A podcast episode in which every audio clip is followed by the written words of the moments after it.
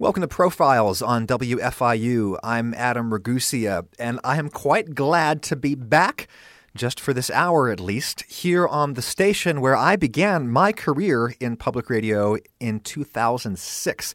As you know, Profiles is the show where we interview creators of various stripes, and my guest for this hour is arguably, more than any other single person, the creator of NPR itself.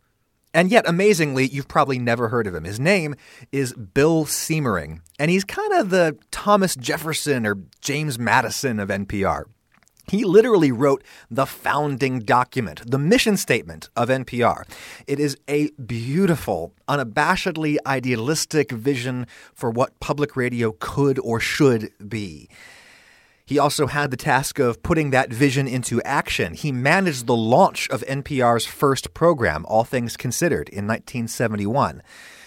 Now, not long after that, he left NPR under some rather unhappy circumstances, and I think it hasn't been until relatively recently that Bill Siemering's role as a founding father of NPR has been given its full recognition.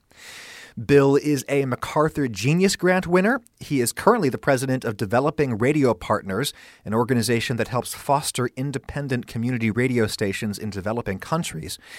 Now, earlier in his career, Bill also played a big role at NPR station WHYY in Philadelphia, where he helped create the show that became Fresh Air with Terry Gross. And it is from those studios at WHYY that Bill Siemering joins me now. Bill, welcome to Profiles on WFIU. Thank you, Adam. It's good to be with you.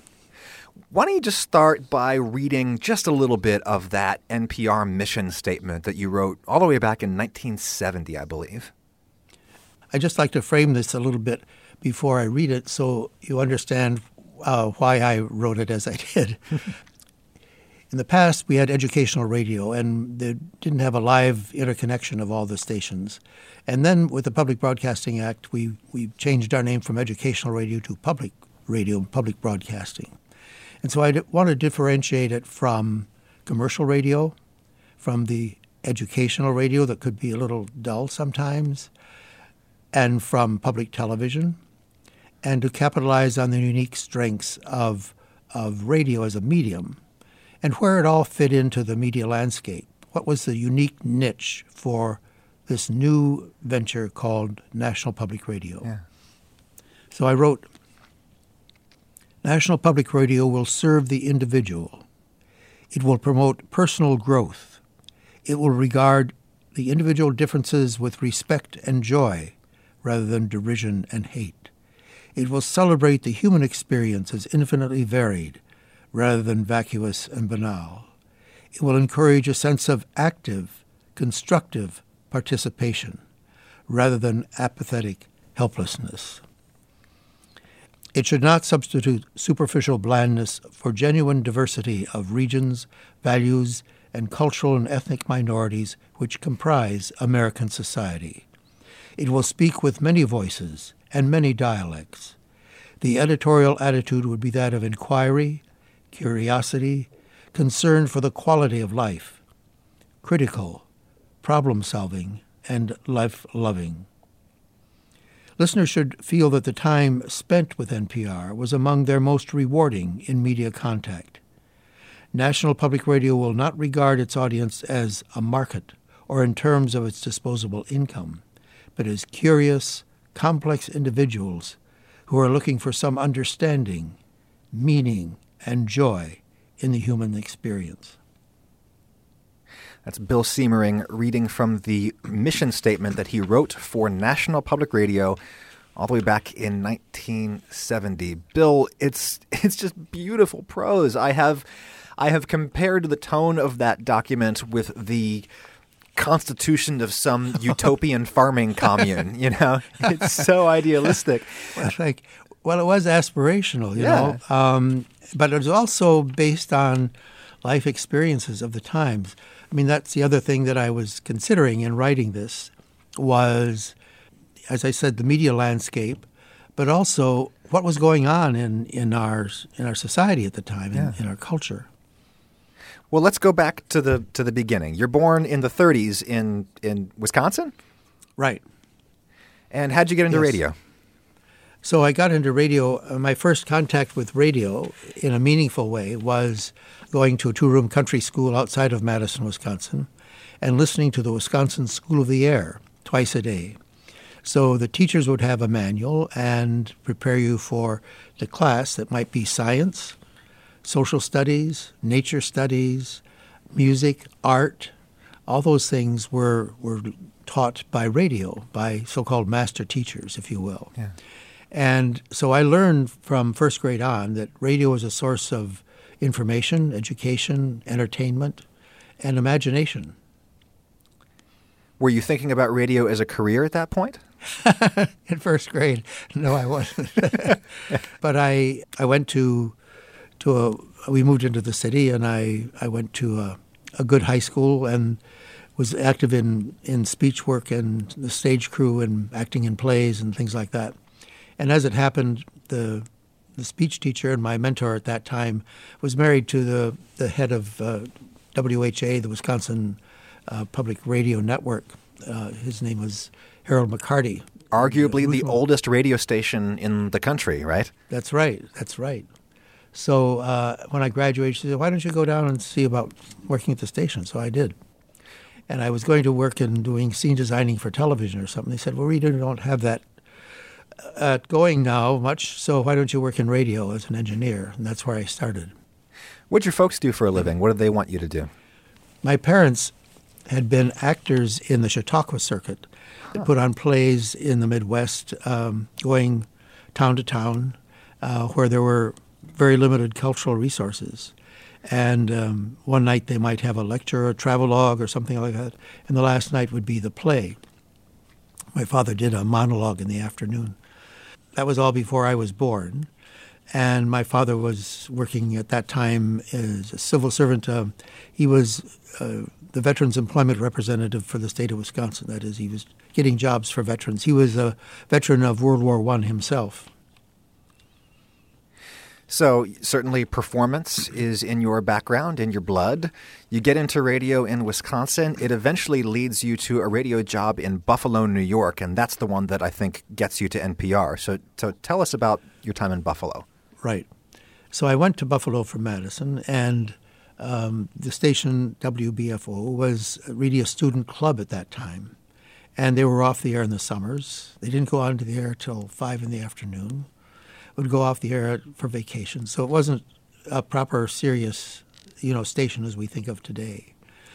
So we tried to upgrade that so it was a proper station. I did a porch to porch survey in the heart of the black community to find out what their interests were because they were not served at all. I felt there were no people of color on television or in newspapers writing or in radio except on the white owned, uh, black oriented music stations. And so out of that uh, came eventually setting up a studio in the heart of the black community. And essentially all the programming from the weekend, uh, from Friday through Sunday, came from that facility, 27 hours a week. And this was really giving a voice to people that had not had a voice. And we had a wonderful Black Arts Festival one time with uh, people bringing in their paintings, their photographs, poetry. We had live jazz and things like that. So it was really a celebration, as well as talking about issues of concern to them. Well, what did they think about you, the white kid from Wisconsin? Well, with some suspicion at first, uh, I had to kind of prove that I was sincere, that I wasn't Whitey that was there to try to rip them off or something. So, is it your work there, your really pioneering work there in Buffalo, that got the attention of the people who were putting NPR together at the time? Yes, and I had written an article for one of the publications, uh, media publications, uh, educational media publications, about what does it mean going from educational to public radio? What are the ingredients that have to go into this new mix? So part of that, I made quite a strong case there, stronger than in this mission statement about the need for giving voice to to minorities um, or people of color, as we say now, because you know Martin Luther King had said that we have to write our essays on the street. I would go to a, a advocacy organization called Build, run by started by Saul Alinsky, and um, they would have a prepared statement about education and something, some issue with the schools, and the television would film this, and then they'd turn off their cameras and they say, "Well, you know, we can only we can only use 45 seconds of this, so you want to do that again?" And I thought, you know, these problems have been in the works. The history of this is 300 years. It might take three minutes to explain this one issue, you know. So that's really part of the the thing that prompted me to to try to give give a voice to people. So it's it's it's the late '60s. You're Yes. you're, you're working in Buffalo. You're in your early 30s, right? Yeah. In broadly speaking, in what social category would you place yourself? Were you a hippie? I wouldn't say I was. I know I wasn't a hippie. I wasn't doing drugs or smoking, uh, smoking marijuana or anything. But I did wear a beard. Did have a beard, which gave me the impression, maybe of being a hippie or identifying certainly with, with um, cultural change, shall we say? Yeah. So you fell in with the people who were putting the very nascent NPR together. How, how specifically did that happen? Did they call you? Did you call them? NPR, in its formative stage, had to have an election of the board of directors, and they did this by dividing the country up regionally. And I was elected uh, from that, from representing the Northeast, uh, to the initial board of directors. And I think because I had written these articles and so on about the future of public radio, they asked me to write the mission statement, and my work in Buffalo was was known also. I used the station in Buffalo really as a lab to experiment with a lot of different things. It was quite a creative place because we had a lot of creative writers there.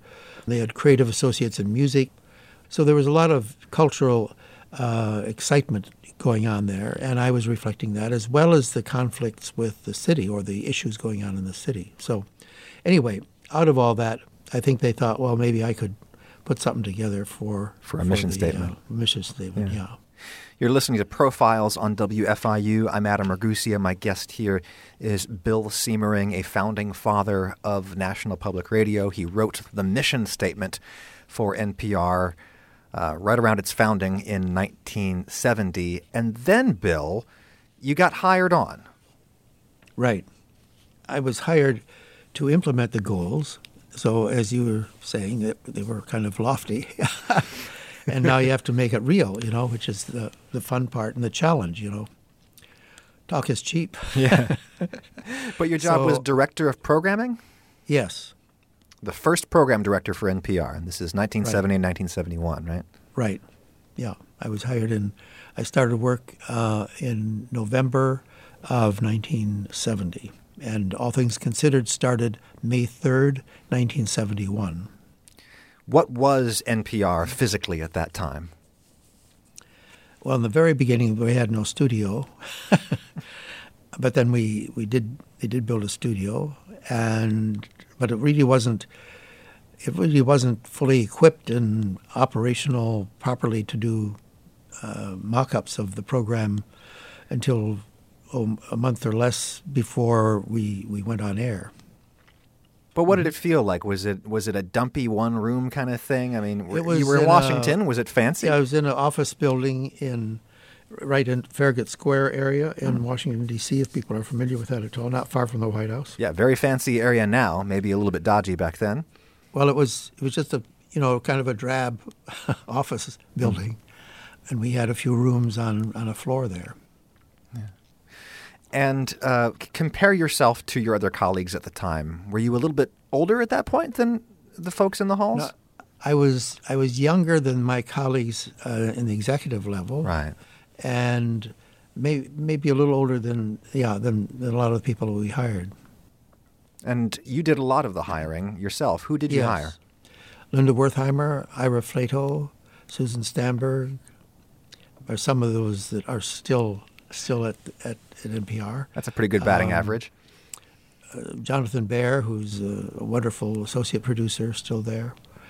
So those are those are the people that people recognize as as, as names of people that I hired. Where'd you find them? That's a good question. I, I don't know. they kind of came in.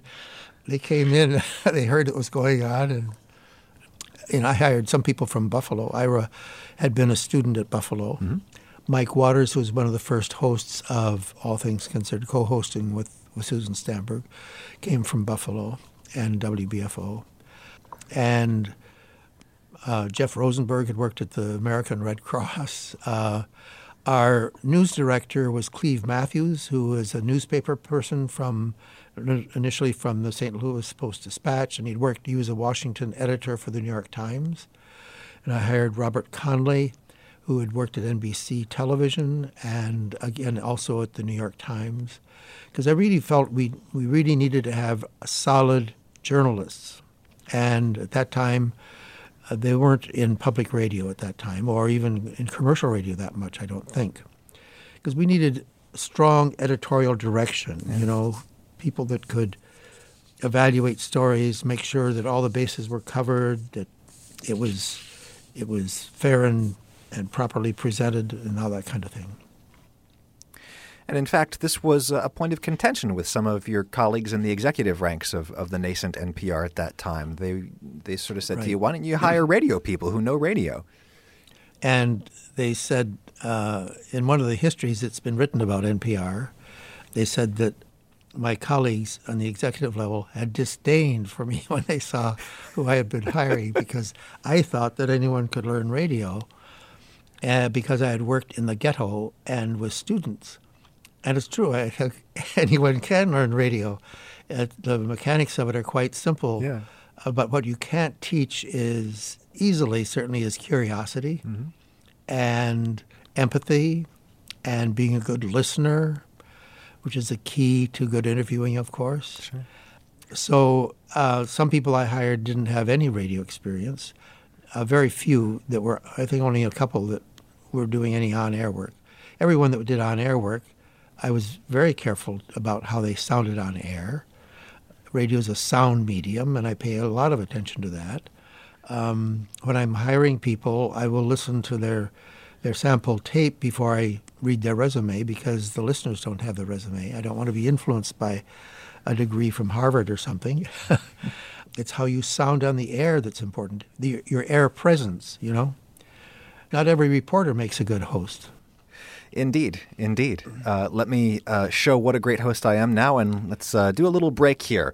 Uh, we're talking to Bill Siemering. He is uh, he was the founding program director of National Public Radio, and he says I'm a great host, and I'm all self-conscious, and I got to do this this copyright. But uh, so Bill was the founding father of NPR, and that's why we're talking to him here on WFIU's Profiles. When we come back from the break, we're going to talk about the launch of NPR's first program, All Things Considered in a minute.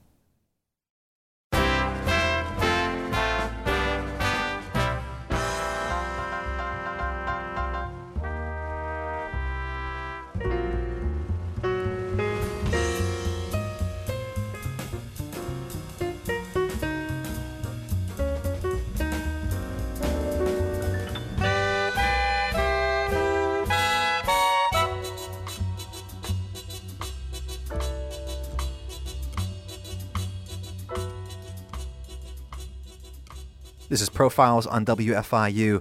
I'm Adam Ragusea. Our guest for the hour is Bill Siemering, the inaugural program director for National Public Radio, one of the guys who was in the room when it happened when NPR came together. And Bill, you launched All Things Considered in 1971. As you mentioned before the break, you didn't have the studios to really create what we would call a pilot or a mock up of the program that you could send out to the 90 stations around the country that had agreed to air the show to give them a sense of what they were going to get. So instead, you wrote them a memo, and it's another wonderful document. And I wonder if you couldn't read from this memo, this vision for what All Things Considered would be.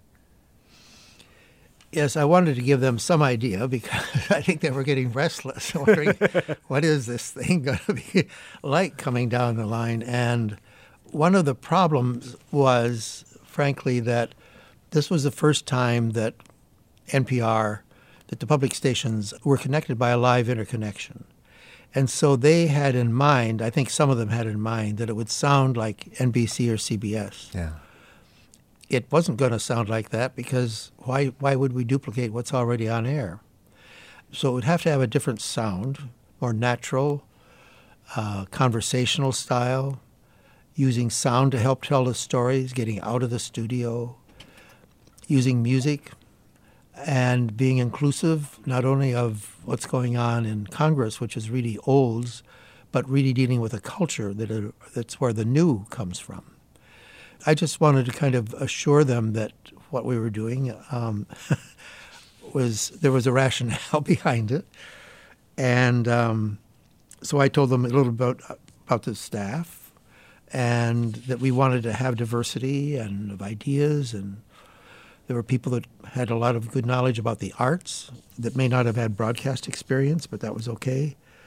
And to you know assure them that the editorial, the journalism was going to be solid. Mm-hmm. And um, there were some core values I also talked about.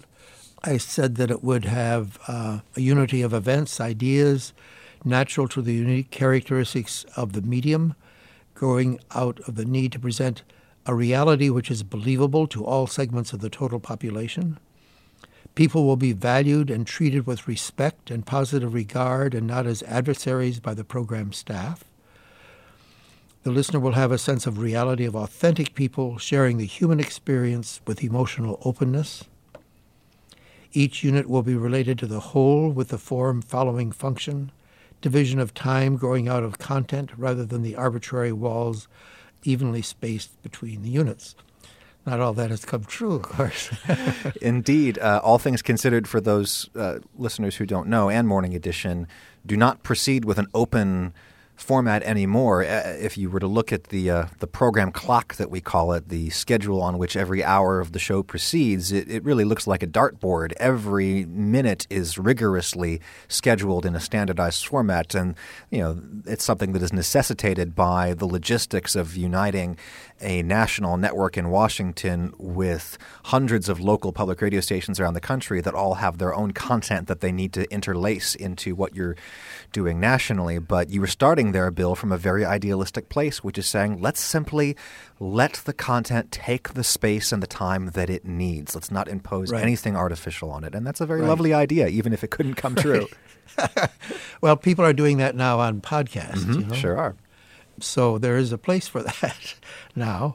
And I want to just emphasize a couple of things. Uh, sure. Um, they're talking about people will be valued and treated with respect and not as adversaries by the program staff. And that was also within the staff itself. We wanted to be have that civility, positive regard, because if you start, and it's not meaning that you don't call a politician or a source when they're not answering a question yeah. or telling the truth, but that the basic assumption that you're respectful of that person. When you start attacking, you just get a defense and you don't get to the real person because then you're not going to really go very far if they feel they have to be defensive. Was that value anyway. a notable contrast with the media of the time? I mean, I, I, certainly media today, broadcast media, can be extraordinarily contentious and poisonous and all kinds of yelling and shouting. But in 1970, I, I mean, look, I was born in the 80s, so I maybe have a rather idealized impression, but my sense is that media, broadcast media, was more civil back then. Well, there were, I think Mike Wallace was on air then um, on radio, and there were other talk programs that were pretty argumentative, mm-hmm. you know.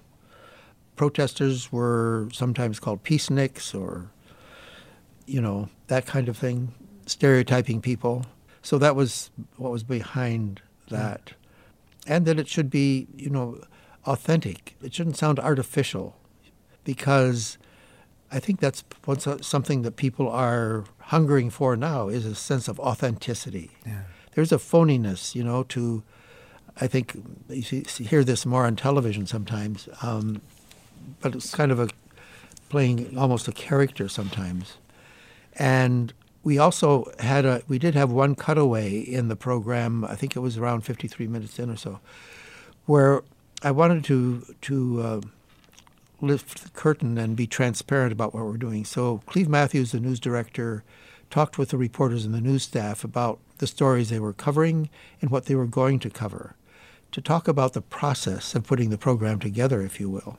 Yeah. And I still believe that that's an important thing that people are very interested in. I think Serial, for example, the podcast that was so popular, part of that was because Sarah Koenig was taking you behind the scenes saying, This is what I found. Then I went here and discovered this.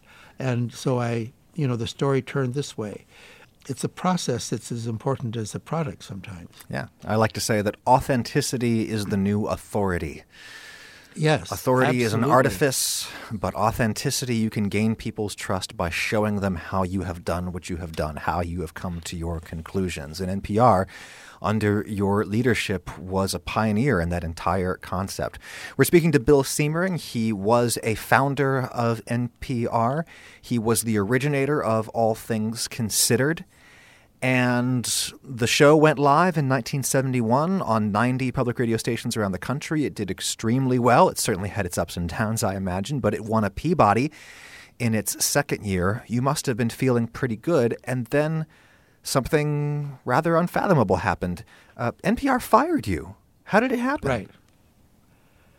Well, I had a meeting with the boss, the president, Don Quayle, who had hired me in March or so, and he had some issues that he wanted me to address, and I, I addressed them. I thought, and What kind of um, issues? I think it was more administrative kind of things, and perhaps some stylistic things, but What, what do you mean? And I mean, I'm- you've, you've said that you were you were a guy with a beard. Were you were you were you insufficiently formal for the, the straight laced world of, of, of broadcast news? Yeah, I mean, some of my colleagues had said somebody should tell Bill this isn't the third world or something. I mean, I wasn't, I wasn't that far out, but I did come from this university setting that was very progressive, Yeah. and um, they were, you know, some of them working in New York and in corporate offices, and so there was that kind of clash, uh, perhaps, of of the way of looking at the world. Yeah, you sure would have fit in here in Bloomington, but uh, maybe not so much in Washington. I think it was some of those things, and I, you know, I'm certainly willing to admit that, you know, it was it was evidently not a good fit for me. I wasn't doing what they wanted. So one Sunday morning, Don called me into the office. It was December 10th actually, and and said, um, "I think it's time for you to leave." And I said, "Well." I thought I addressed all the issues that you raised. And he said, Yes, you have, but it's too late. So I was really quite crestfallen by this. Yeah. I should have seen it coming, I guess. I should have been more sensitive to that or whatever. Anyway, so from there, I went out to Minnesota Public Radio, almost like an exile. To- uh, back to the provinces. It was out Fargo, it was border town, Moorhead, Minnesota, and Fargo, North Dakota. It's uh, it's probably very much like Siberia in the winter, and um, started working there as a manager and producer reporter, and had great fun. Uh, Bill had Kling, who was president of, of Minnesota Public Radio, said, "Just go out and get the station qualified and put your feet up and think." And um, it was a wonderful invitation. I didn't put my feet up, but we did create some new programs that were fun. And uh, one of the series we did with uh, John Ydstie, who is at NPR, you hear him doing uh, economic reporting Sure. so he was a student, and as he graduated, he did the chapel. We had a ch- chapel broadcast from Concordia College. so I got a grant to do sound portraits of six small towns in North Dakota. We put together, I think there were 26 half hours altogether. And um, I'd also set a goal for us to contribute to NPR, because part of the plan I had was that the stations would not only be used to distribute the program, but as a source of information so the country could hear itself. Yeah. And I thought if you could do it from Moorhead, Minnesota, you could do it from anywhere. And we did get 52 pieces on uh, NPR programs, not all on All Things Considered, but they also had a modular art service and so on and so forth. So we met that goal. Certainly. And now Minnesota Public Radio is one of the most important public radio stations in the country, right up there with the big city stations in places like New York and Los Angeles. And no doubt part of that is, is your legacy. Now, Bill, it was at this time when you were out in the gulag in, uh, north, in, uh, in northern Minnesota that you actually kind of dipped your toe back into the world of, of national public radio. What happened? Well, I did appreciate the opportunity to have the freedom that you have. And again, it was a little like Buffalo. I had a lot of freedom to do some, you know, experimental programming, if, if you will, or to to imagine different things. And so I really enjoyed that. I was working with Marcia Alvar, who was, again, it was her first real job in radio. She had been working in a unheated co-op garage in Minneapolis. I think she wanted to come in out of the cold. Yeah. Marcia went on to become the uh, executive director of the public radio program directors. Right. This, you know, so, but she, you know, we created a program there called Home for the Weekend. It was fun. Uh, I did a program called The Arts Around Us, and we were doing reporting on, you know, migrant workers and farming and things like that. And I did. I worked on farms sometimes on the weekends and so on. Anyway, I thought my career was pretty much over when I went out there. I didn't see where I was going from there, really, and I didn't. I really didn't worry too much about the the future, but I did feel that somehow I had to kind of test where I fit in the in the system, and so I did run for being on the NPR board of directors again, and I wasn't on the kind of approved list, but you can be a petition candidate. A write-in. so I, a, kind of like a write-in. Yeah. So I did that, and I was elected to the board.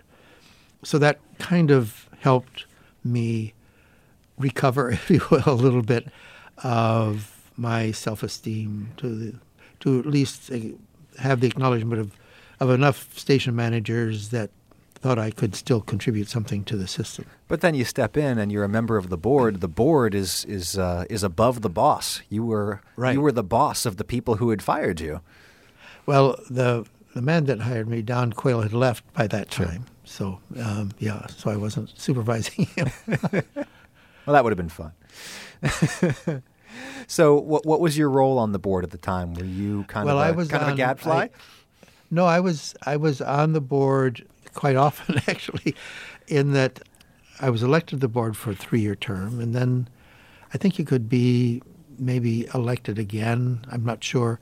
Um, but then sometimes I was brought back to fill an unexpired term mm-hmm. and things like that. When there was a financial crisis, uh, when Frank Mankiewicz was the president, I was asked to come back on the board. That's that in the 80s, right? Yeah. So I served a lot. I served, I think, off and on maybe a total of 10 years or something. I don't know, something like that. I was chairman of the program committee once. I was secretary once. One board chairman explicitly did not want me on the program committee because he thought I would favor them too much. so I was on the membership committee or something like that. And one of the things that people, listeners, might not understand about the way that public radio works you sort of might imagine that maybe NPR is the mothership and that all of the stations are its children.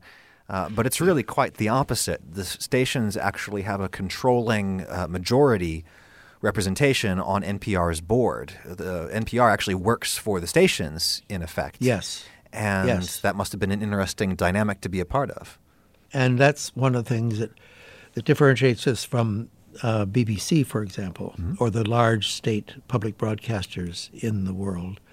And I think it's an excellent model, really, oh, yeah. because it forces the local stations to to excel. As I was saying, you've got to have programming that is distinctively different and also so meaningful that you'll voluntarily give money to it, and that the network program has to be that good or the stations aren't going to pay the fees to pay for it. That's right. So it puts everyone, you know, everyone's kind of up for uh, evaluation, if you will. Your next stop, uh, you eventually landed at WHYY in Philadelphia in a, a top leadership position. And did you hire Terry Gross? Terry was here when I came. She had been in Buffalo, but we hadn't worked together. When when I came to Philadelphia, Terry Gross was doing Fresh Air as a three hour live program.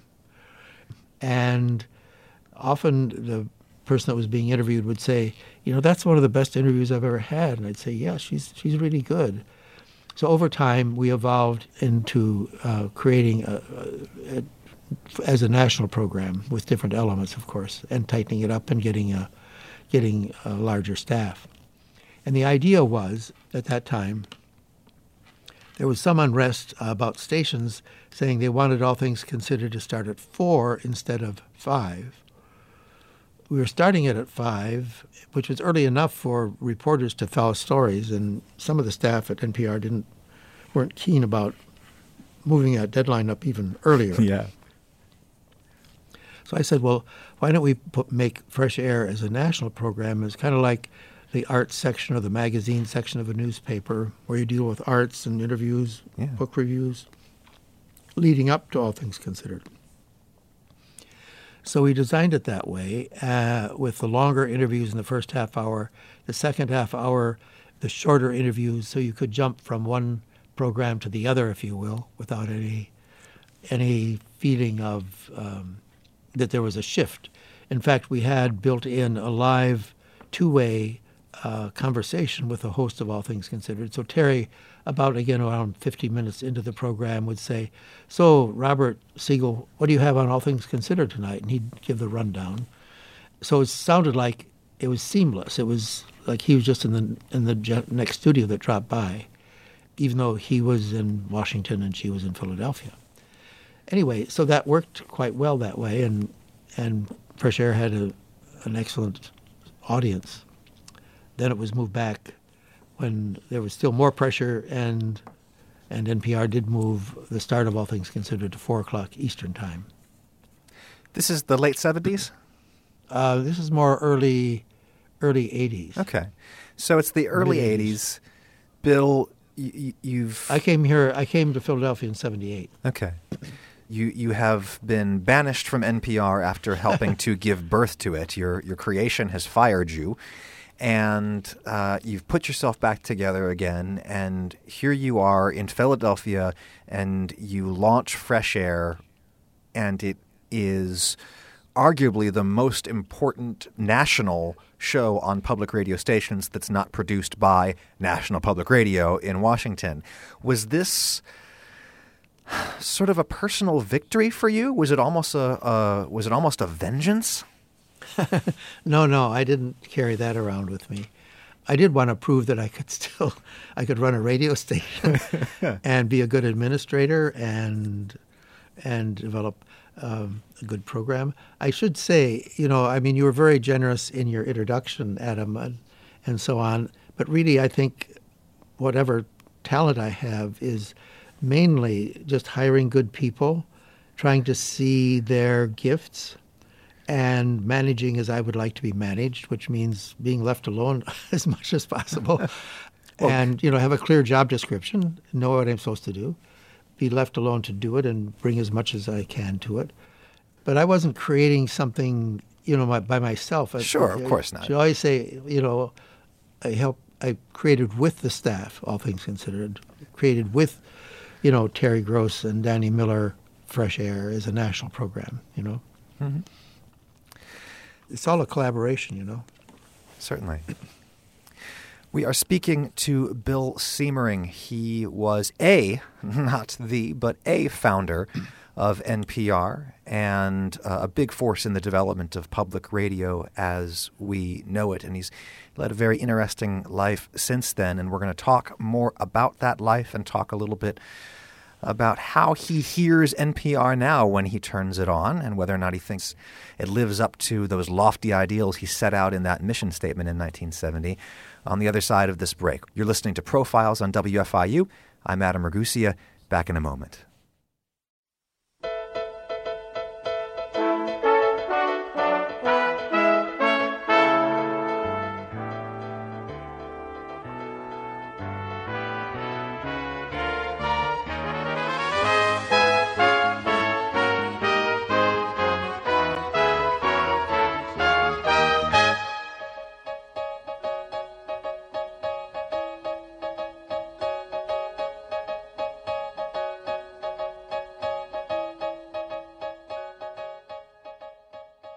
This is Profiles on WFIU. I'm Adam Ragusea. Our guest for this hour is Bill Siemering. He was the founding program director for National Public Radio all the way back in the early 70s and a pioneer in community radio, public radios throughout his career. And when we just finished talking, Bill, before the break, we were talking about your role at WHYY in Philadelphia in the late 70s, early 80s, getting fresh air with Terry Gross started. You then kind of had a, a wilderness period. You found yourself unemployed uh, in, in midlife. What happened? I was uh, I was forced out of my job at, at WHYY. I had just started Fresh Air as a national program and and a local program called Radio Times, which is also very popular mm-hmm. to kind of replace what um, Fresh Air was doing locally. And I wanted to stay in the area.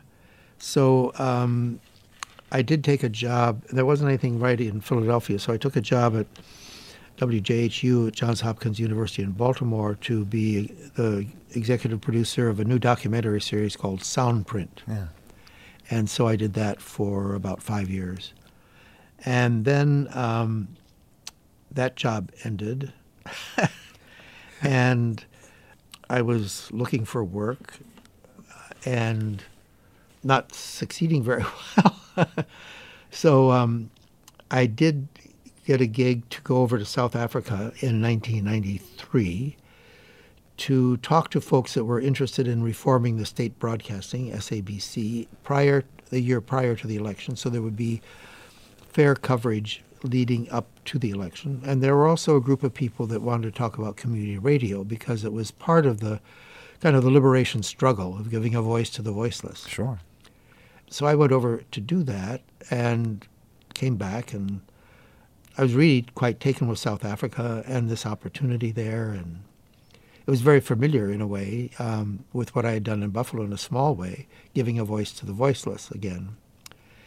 So I um, wasn't getting any money for anything I was doing, so I, I signed up to to be a driver from um, for a car service from the airport. You're kidding. And was waiting for for my assignment, and I got a call from the MacArthur Foundation, um, and they said that I had this fellowship. So I didn't need to, to drive the car service at that time. the fellowship you're referring to is known commonly as the MacArthur Genius Grant, and it's yes, one of the most must, prestigious things that anyone can get. I must correct you in terms of factual. I oh? mean, uh, it's not a genius. I'm not a genius, and I think it was a slow news day. Um, some copywriter had done that. The, the, foundation never calls it. That. Oh, I know, I know, I know. It is commonly known as the Genius Grant, and I'm going to call you a genius whether you want to be a genius or not.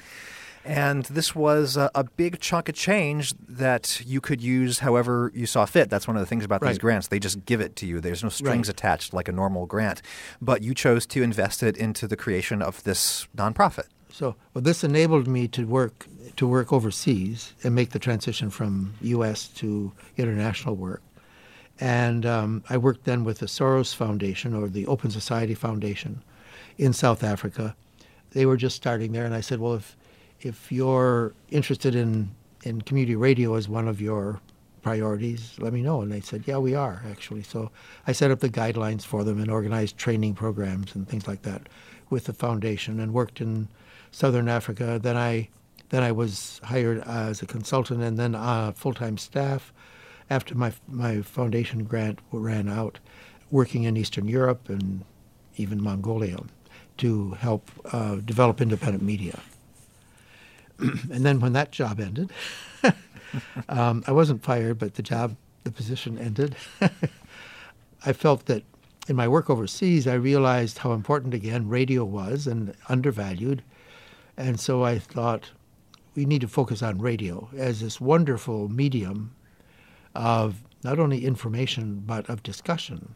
It's not only the vertical bringing information to people, but it is the discussion where where idea where where people change their ideas or their they get information to change their behavior, things like that.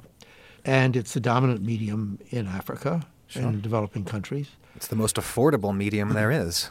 Yes, it's the most accessible, both accessible to hear and to participate in. You don't even have to be literate. You know, if you have something to say and say it well, you can be on the radio. Yeah. Um, and so it's it's just another example of my love affair with radio. and to see it being used, I have to go, you know, halfway around the world where it's still the most important medium in Mongolia or in southern Africa.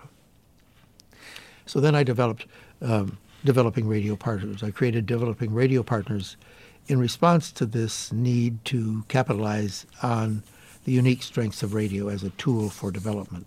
And you're still doing that today? Absolutely. Um, so we have projects now. We're focusing on, well, basically what our case is um, that we bring the most important information and development to those hardest to reach using the most effective medium, and that's radio along with uh, SMS. Text messaging. Yeah.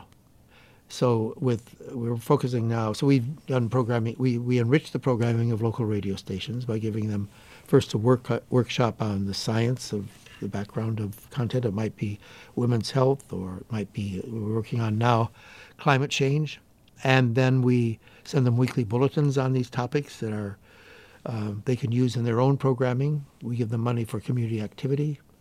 Uh, we send a mentor around to help improve their skills. And that's kind of the basic uh, template that we use. We're now working in, in Zambia, Cape Verde, Rwanda, and Cameroon on, on basically on climate change. Yeah. And the case there is simply that, while climate change is global, the solutions really are often local. And they begin with knowledge, which is best transferred by the most effective medium, radio. So it's a simple case. We're speaking to Bill Siemering here on Profiles on WFIU, and Bill was a founder of NPR, played very crucial role in its early development, and then went on to do all these other wonderful things. Bill, how old are you as we speak? You're in your early 80s? Yeah, I'm only I'm only 81. Slowing down at all? Not really. I mean, I work out of my home, so I'm always at home and always at work, you know. Uh, but I do plan to I do plan to um, you know have a succession plan. So within the next year, I will have a lesser role in, in the organization. Is the plan. You had a, a very happy day uh, a few months ago where the current editorial leadership of NPR in Washington invited you back, invited you back to this organization that you had helped create, this organization that cast you off rather cruelly uh, soon after you helped create it. And they brought you back because they wanted to hear you talk about your original vision for NPR so that NPR could reconnect with its original vision. And you read from a little bit of that wonderful mission statement that you wrote, that beautiful, idealistic vision for what public radio could be and it was a wonderful recognition, I think, of, of your role in our field. But as you look at NPR and public radio, public broadcasting writ large today, in the United States at least, do you think that it it lives up to your original vision? Again, I'm gonna. it was a while ago since we heard it. This is the first paragraph from that mission statement. National Public Radio will serve the individual. It will promote personal growth. It will regard the individual differences among men with respect and joy rather than derision and hate. And I'm choking up as I'm reading this because it's so beautiful. Has has it lived up to that expectation? Oh yes. I mean, it's just a marvelous thing that that we have in this country, public radio and as a whole really has, and as and with these new platforms, uh, there's you know it's it's you know a golden age, if you will, for independent producers sure. to get their work out and their voices heard, because as the world has become more complex, uh, the news has pretty much elbowed out those more reflective pieces uh, that we might have included in the early days of All Things Considered. And so from that point of view. And you just stop and think of the, the marvelous reporting that you hear on NPR. Sure. It's, it's just extraordinary. It's really the best in broadcasts, um, and it's acknowledged that way. And, and one of your visions early on was that NPR would rely heavily on its local stations to get a local perspective on the news. And the sad reality was that back in the early days, in the 70s, the, the reporting capacity at the local stations was just very weak, and there weren't strong pieces for you to air when you were running All Things Considered in the beginning.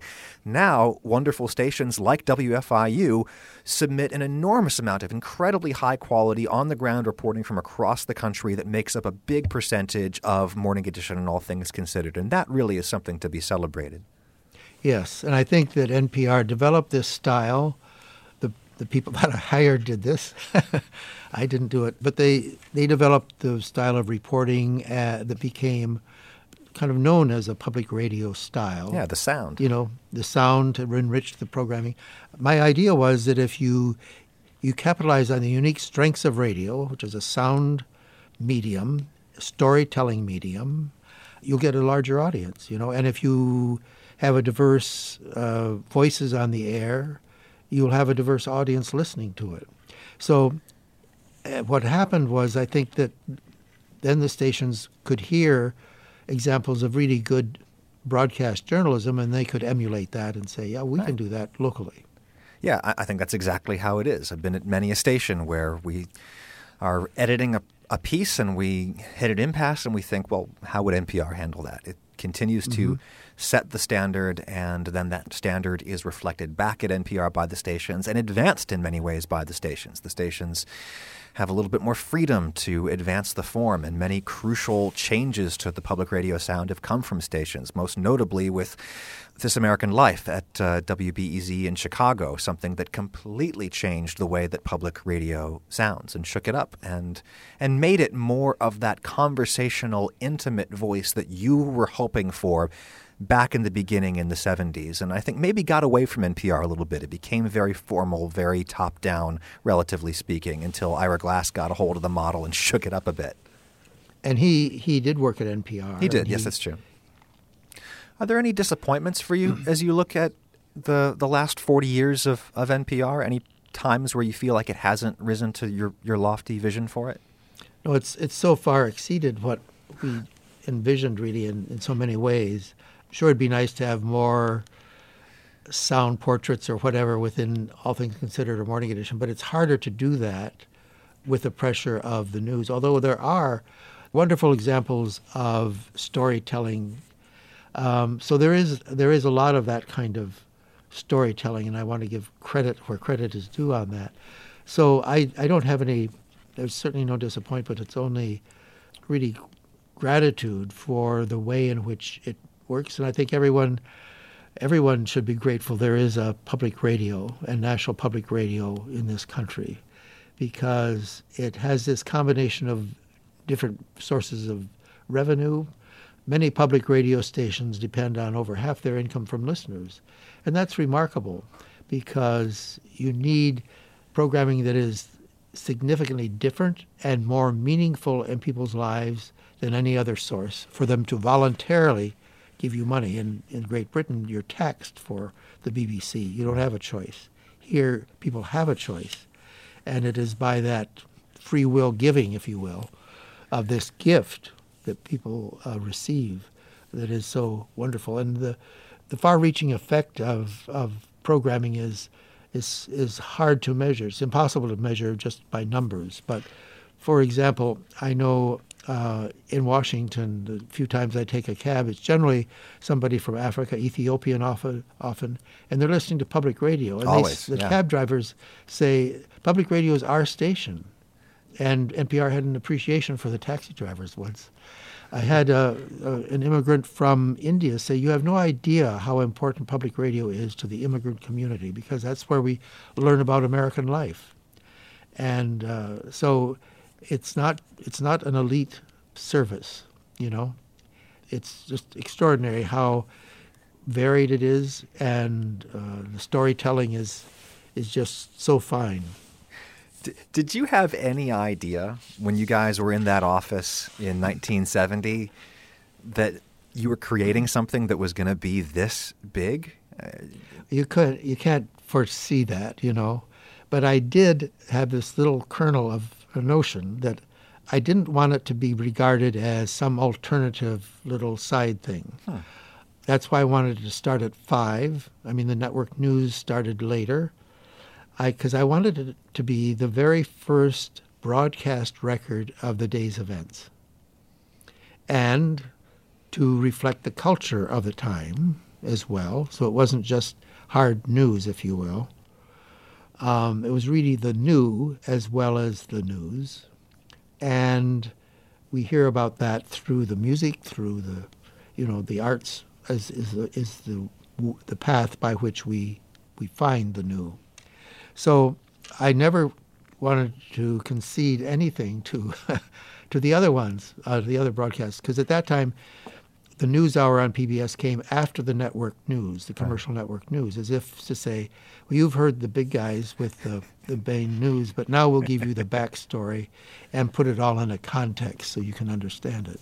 I didn't want to have that role. I wanted to be first. Bill Siemering, as you as you look to the future, and we see that media has been tremendously disrupted from the days that you first got into the business, uh, print media most notably, but it's starting to happen to radio too. Ratings to terrestrial radio, over the air radio have been sinking, even public radio has seen its ratings diminish a little bit. Uh, competition from primarily online, on demand audio, uh, audio is as popular as it's ever been. Um, these developments, how do you see them affecting your lifelong goals for, for public broadcasting? You mean the different platforms and so on? Yeah. Do you think that these new platforms are going to make it easier to realize that vision that you set in the mission statement long ago or, or harder? I think in the long run it'll be easier. It already is because there are, as you pointed out, with this American life is, if you will, celebrating the human experience. Yeah. Uh, with great emotional authenticity that I talked about. I think it's a wonderful opportunity. There's so much creativity with independent producers now.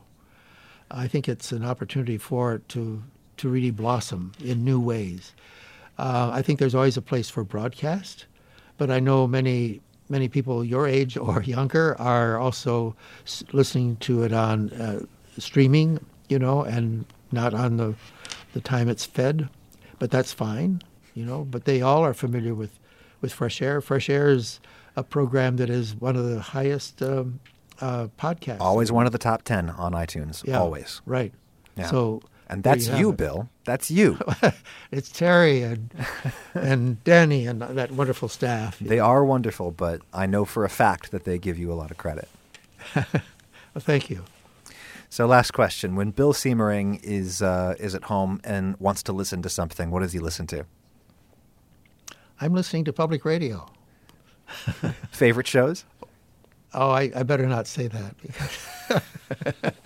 it's like trying to single out a favorite child or something. of course, I listen to Fresh Air, Morning Edition, All Things Considered, This American Life, uh, On the Media is a wonderful program. And tell me, I, I enjoyed Tell Me More and The Takeaway with John Hockenberry. Bill Siemering, um, it has been such an honor. Thank you so much for talking to us. It's my pleasure to talk to you, Adam. It's always fun. Thank you so much. Well, Bill joined us from the studios of WHYY in Philadelphia. Thanks to them. Thanks also to Georgia Public Broadcasting in Macon, Georgia, whose studios I am currently inhabiting. I am Adam Ragusea, journalist in residence at Mercer University Center for Collaborative Journalism and proud WFIU alum. Thanks so much for listening. Copies